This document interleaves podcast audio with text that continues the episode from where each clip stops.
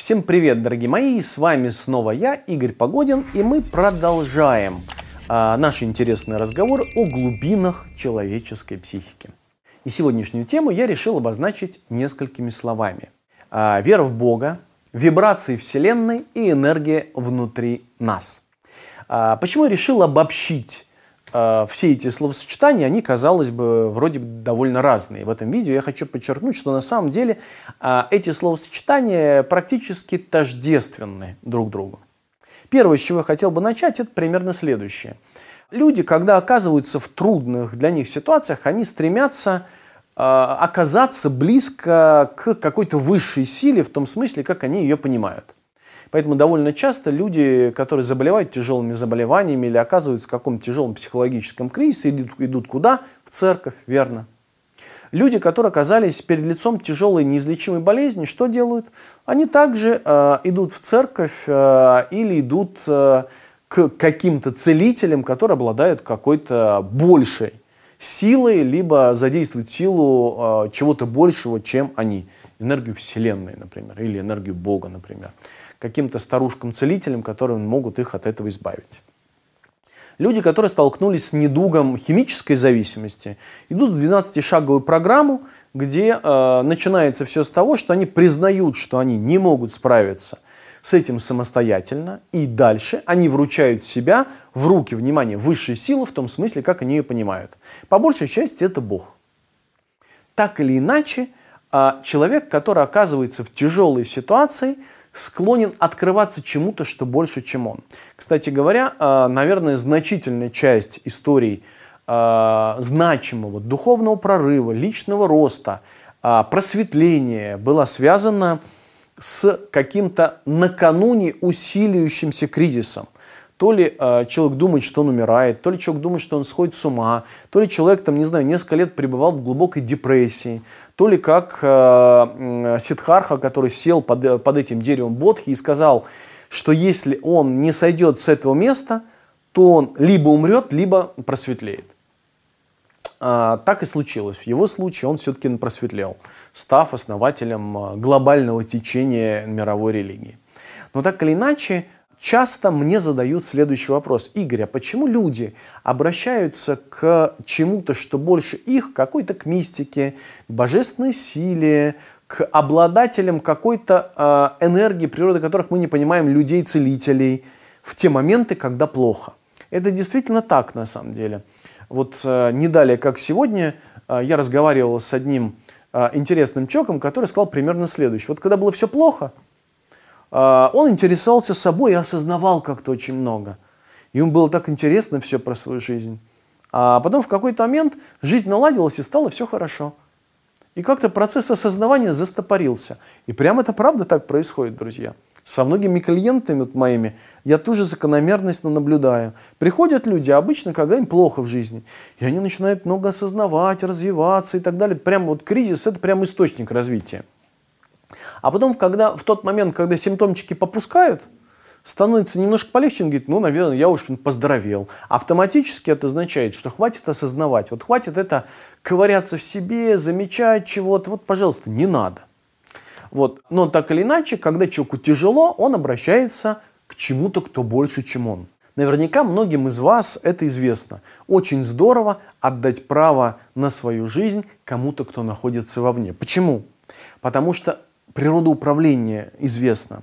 Мы все с вами из постсоветской культуры. А постсоветская культура вообще-то в той или иной степени, в значительной степени, характеризовалась не столько самостоятельностью, сколько зависимостью. И поэтому тема созависимости так актуальна для постсоветского человека. Вот до сих пор одни из самых моих популярных видео, популярных вебинаров – это тема созависимости. Какую программу бы я ни вел, какой бы вебинар или семинар я ни проводил, спрашиваю, поднимите руки или поставьте в чатик плюсик те, кому известно созависимые отношения. И плюсики полетели. Такова природа человека. Мы хотим, чтобы за нашу жизнь ответил кто-то другой. И это большая проблема. И здесь есть два аспекта. Один банальный, друзья. Он заключается в том, что да, мы склонны отдавать ответственность другим людям за свою жизнь. И поэтому, собственно, мы начинаем зависеть от мамы, папы сначала, потом от мужа или жены, от своих детей даже начинаем зависеть, от работодателя, вот, от своего тренера, от своего гуру, учителя и так далее. Мы начинаем зависеть. Но весь фокус заключается в следующем, что в этот момент, завися от другого человека, мы всю свою власть за свою жизнь передаем им. Когда-то давно я обнаружил в себе некие ценности, которые до сих пор я в себе развиваю. Со мной люди очень быстро взрослеют, вынуждены взрослеть. Потому что рядом со мной, как с терапевтом и как с лидером там, нашей организации или групп, которые я веду, рядом со мной мне практически невозможно передать ответственность за свою жизнь. Я ее просто не беру. Я прямо говорю: слушай, мне многовато, мне столько ответственности за твою жизнь не надо. Или если человек мне говорит примерно следующее: слушай, спасибо большое, я после наших последних сессий так сильно изменился, спасибо, благодаря тебе я стал другим человеком. Я говорю: стоп, остановись, пожалуйста, в этом месте. Я проводник. Я не хочу себя преуменьшить на самом деле, но я правда проводник лишь. Я лишь находился с тобой рядом, что-то у тебя спрашивал, что-то тебе говорил, ты лучше скажи мне следующее: как ты это сделал? Как тебе удалось изменить свою жизнь? Не пытайся это отдать мне, а как ты в этом поучаствовал? Со мной такие компромиссы не пройдут. Я знаю, что многие психотерапевты делают примерно следующее. Когда им говорят: слушай, благодаря тебе я так изменился, супер, они идут домой и думают: боже, какой же я молодец, какой я счастливый человек, что такую профессию выбрал, я жизни людей меняю. Для меня психотерапия, друзья, это профессия, которая тотально учит смирению. Потому что я никогда не буду знать степень своего участия. Но вот степень участия своего клиента, моя задача заключается в том, чтобы он осознал. И это важная вещь, это же его жизнь. Он как-то с ней управляется. И это не просто технология или такая ценность. Это глубокое осознание некой философии человеческой природы, если хотите, о которой я сегодня буду вам рассказывать. Поэтому, когда мне мой клиент будет говорить подобные слова, я говорю: стой, стой, остановись. А как ты в этом поучаствовал? Слушай, это тебе же как-то удалось со мной выстроить отношения по-новому. Это же тебе как-то удалось со своими близкими организовать контакт так, как тебе хотелось. А как тебе это удалось? Потому что если он припишет все мне, то ему даже не придет в голову, что он управляет своей жизнью. Поэтому со мной такое не проходит. Другая, соответственно, сторона, когда человек говорит: да, ты вообще никакой терапевт, благодаря тебе я не изменяюсь и так далее. Многие терапевты думают: это он меня обесценивает. На самом деле снова происходит то же самое. Мой-то вопрос, который звучит: как так ты обращаешься со своей жизнью, что не даешь возможности себе вырасти? Вот это очень важная вещь. Нам проще думать о другом человеке, что он источник нашей радости или наших несчастья. Ну а дальше люди делятся на тех, кому удобнее спроецировать свои заслуги на других людей, и тогда это путь в тотальную созависимость. Теперь я буду молиться на этого человека, на этого гениального человека, этого терапевта. Либо я склонен свои, скорее, неудачи и свою немощь проецировать на другого человека, тогда я все время всех девальвирую, обесцениваю, и все время ищу кто-то, кто мне может, соответственно, все это дать. По сути, способы разные, но суть, друзья, одна. Она производна от следующего. Мы привыкли думать, что Бог находится где-то вовне. Когда я говорю слово «Бог», я вот его универсализирую, потому что, соответственно, слово «Бог», он замылен. Сейчас ведь здесь в этом видео не религиозная проповедь, а чистая прагматика человеческих отношений. Бог, Вселенная, Атман, Брахман. Как хотите, понимайте эту поле, первичный опыт, как-то я понимаю психотерапию переживаний. Мой Бог, психотерапия переживаний, я его называю первичным опытом. А центр всего этого — сущностью переживания. Я когда-то обязательно вам об этом расскажу. Тема просто сложная, и до нее нужно немножко нам дорасти. Если мы сможем усваивать те видео, которые сейчас сложные, я начал выдавать здесь, на этом канале, то скоро мы дорастем и до этой очень важной вещи. Так вот, мы привыкли думать, что Бог находится где-то извне. А на самом деле религия, к которой бы мы принадлежали, например, возьмем христианство, нас ведь тоже инфантилизирует. Ну, возьмем историю первородного греха. Адам и Ева тусовались как-то в Эдемском саду, им было хорошо, они были в этом раю. Вот и в какой-то момент Ева искусила Адама, предложив ему вкусить плод от древа добра и зла. и вдруг, вкусив его, он поддался на этот соблазн. Это тоже извне, соблазн извне. Или даже там змеи. Помните в этой истории, когда Христос ходил по пустыне накануне трагических событий в его жизни, и его соблазнял змей. И он все время его отвергал, этого змея. Вот, и в тот момент, когда Ева предлагает Адаму яблоко, он вкушает от древа добра и зла. Это, в общем, был первый грех, они ослушались Господа. Вот, заодно осознали, что они наги, вот, и они были изгнаны из рая. Ну и вот традиционная история. Если я правильно интерпретирую, я небольшой специалист в области теологии, но думаю, близко к тексту я...